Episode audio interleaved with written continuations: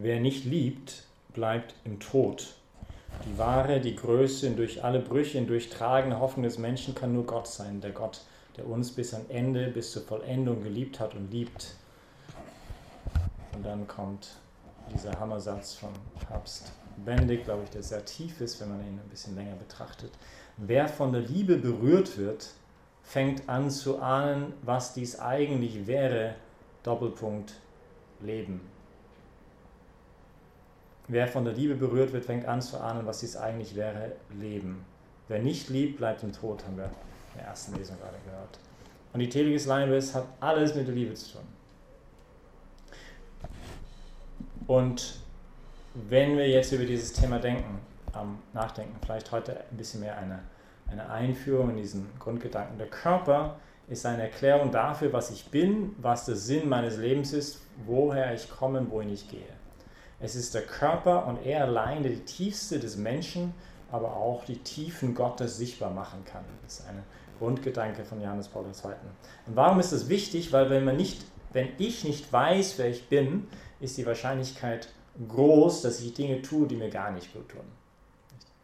Also der Körper ist eine Art, oder ist eine Erklärung für letztendlich für meine Identität.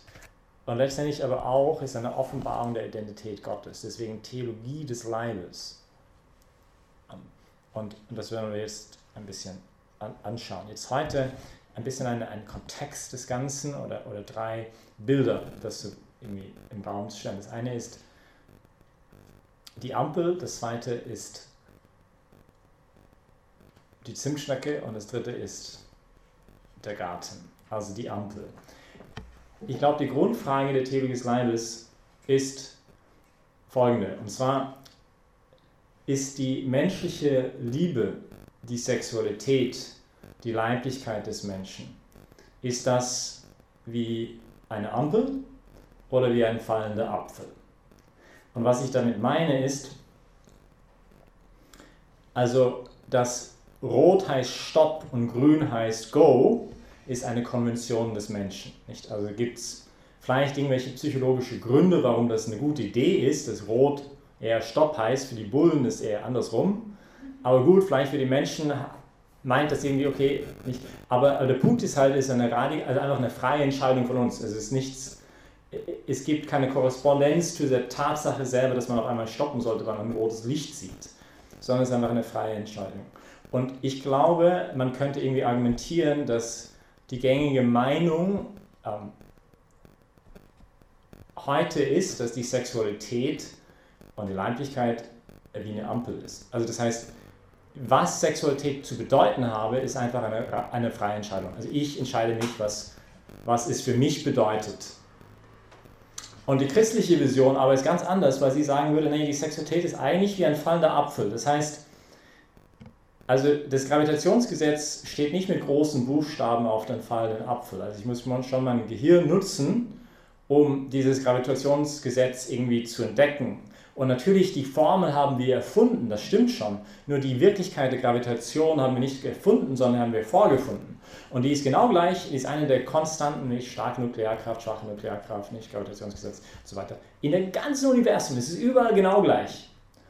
Und wenn sich das ein bisschen ändern würde, dann würde nichts existieren, wie es heute existiert. Nicht? Also nicht etwas, dass wir einfach willkürlich uns entscheiden können, okay, das soll heute etwas an der Apfel fällt heute nach oben, schon nach unten. Sondern das ist etwas, was wir einfach vorfinden. Nicht? Egal, was ich jetzt gerne hätte oder wie ich mich entscheide, nicht das zu sehen. Und, und eine christliche Vision auf die Sexualität und auf die Leiblichkeit und auf die Körperlichkeit und auf die menschliche Liebe würde es eher so sehen. Nicht? Also die Bedeutung, sorry, jetzt ein bisschen derb gesagt, aber die Bedeutung von der Sexualität ist nicht mit großen Buchstaben auf unseren Sexualorganen geschrieben, sondern wir müssen schon auch unser Gehirn nutzen, um das ein bisschen zu versuchen zu verstehen. Und, und die christliche Vision wäre zu sagen, ähm, das ist nicht etwas, was wir erfinden, dass sich nicht jeder für sich einfach entscheiden kann, sondern es ist etwas, was wir vorfinden. Es gibt eine tiefere Bedeutung in unserem Körper. Und, und die ganze Theorie des Leibes versucht, das zu verstehen, also diese Sprache des Körpers zu begreifen. Nicht, was steht dahinter? Zweite Ding ist Zimtschnecke. Es gibt drei Weisen, eine Zimtschnecke zu essen.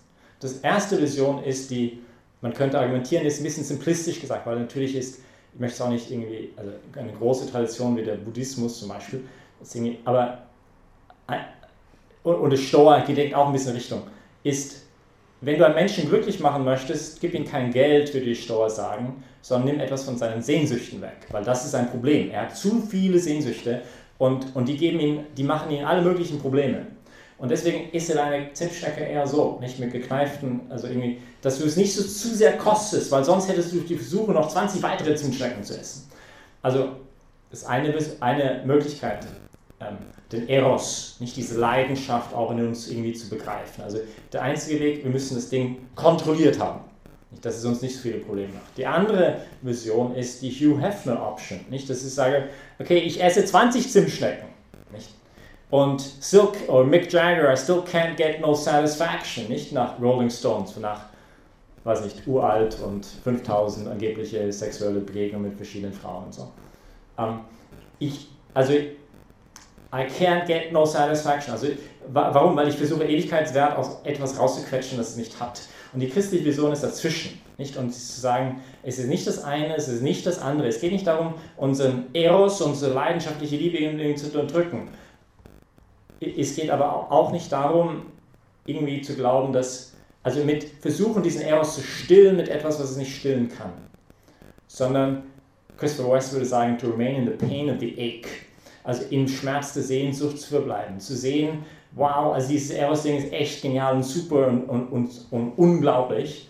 Aber es ist wie eine Rakete, die uns jedes Mal, dass wir es erfahren, uns eigentlich auf Gott ausrichten sollte und erinnern sollte und noch dankbarer erfüllen sollte für das, was ich da bekomme. Also die menschliche Liebe ist eigentlich dazu berufen, uns auf Gottes Liebe auszurichten. Uns immer mehr neu an dies zu erinnern, nicht was uns eigentlich erfüllen soll. Genau, das müsste man jetzt noch tiefer eingehen, äh, können wir heute nicht. Letzter Gedanke ist der Garten. Und zwar Johannes Paulus II, was er macht, er nimmt ein Bild aus den Hohelied der Liebe, wo es heißt, meine Schwester Braut ist ein verschlossener Garten. Das ist ein schönes, wunderschönes Bild, nicht? Weil es, ist, es redet von Respekt und Wertschätzung und nicht mit einem Presslufthammer durch die Tür kommen und den, diesen Garten aufmachen, sondern, sondern also sie muss mir schon den Schlüssel geben oder wenigstens selber die Tür aufmachen oder und also es redet von Freiheit und, und, und Würde des anderen und so.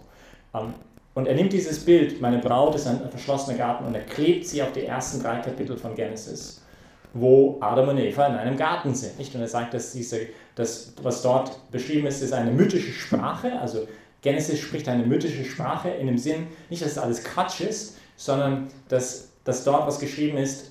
Ähm, also ein Bild manchmal sagt viel mehr als tausend Worte. Und dass diese Adam- und Eva-Geschichte, es gibt verschiedene Arten und Weise es zu lesen, aber auch eine Art und Weise ist es in dieser, also so zu verstehen, also du bist Adam und Eva und also wir, das ist unsere Geschichte. Es ist nicht einfach nur eine Geschichte von irgendjemand, vielleicht auch, ja, aber es ist auch, es ist meine Geschichte. Und, und es geht um, die, die sind in einem Garten, meine Braut ist ein verschlossener Garten. Also es geht um diese Intimsphäre zwischen Mann und Frau. Und dort passieren alle möglichen Dinge. Es gibt Bäume und Sehnsüchte und Einsamkeit und Gemeinschaft und, und Scham und, und, und das versuchte dann zu verstehen, nicht was geht dort ab in bildlicher Sprache von Genesis. Äh, sein Ausgangspunkt ist ein Streitgespräch mit den Pharisäern, wo sie sagen, äh, Mose hat uns erlaubt, uns zu entscheiden, was sagst du? Und dann geht es Jesus, also wir wissen die Antwort von Jesus und und Johannes Paul II. sagt dann, es geht eigentlich gar nicht um die Frage zuerst um die Ehescheidung, sondern die Frage, was war denn eigentlich am Anfang? Also was, was also Anfang verstanden nicht nur als vor Millionen von Jahren, sondern in, in den Tiefsten meines Herzens, am Anfang von jeder Sehnsucht, was ist dort wirklich? Er sagte, an seine genialen Sätze ist, die tiefsten Sehnsüchte des Menschen sind genau richtig. Da sind sie sehr oft begraben. Und, und wir versuchen jetzt in den nächsten paar Wochen uns so ein bisschen auf eine Entdeckungsreise diese Sehnsucht zu machen. Also, dass, dass das zu verstehen, dieser Eros, der so, so stark ist und der laute Zimtschnecken essen will, und also bildlich gesprochen, ähm, ihn ein bisschen zu deuten, nicht und zu begreifen, was steht dahinter und, und nicht zu sagen, okay, wir wollen das einfach jetzt erfinden, sondern vorfinden, die Offenheit versuchen zu haben, die Offenheit zu haben. Ähm, das, ist sehr, das ist sehr herausfordernd, weil, es, weil wir müssen uns ein bisschen an den Spiegel schauen. Es geht natürlich auch nicht darum, jetzt irgendwann äh, irgendwann, irgendwann jemand anderes etwas, etwas zu rechtfertigen oder zu erklären, sondern auf mich selber zu schauen und kann ich das nachempfinden. Nicht? Das, ähm, und das ist das Geniale, glaube ich, von der Theorie des Leibes. Auch Papst beginnt nicht mit irgendwelchen moralischen Formeln oder Dogmen, sondern er fängt an mit der Erfahrung des Menschen, versucht uns an der Hand ein bisschen zu nehmen und sagen, hey, kannst du das nachempfinden? Fühlst, fühlst du das auch? Und mach dann den nächsten Schritt. Also heute ist der Feiertag von der heiligen Elisabeth von Thüringen eine große Liebende. Und ähm, ja, bitten wir sie besonders, dass sie uns auch für uns eintritt, ein bisschen besser zu verstehen, ähm, wie wir diese Liebe, die Gott ist, auch gegenwärtig machen können durch unseren Körper. Ähm, Amen.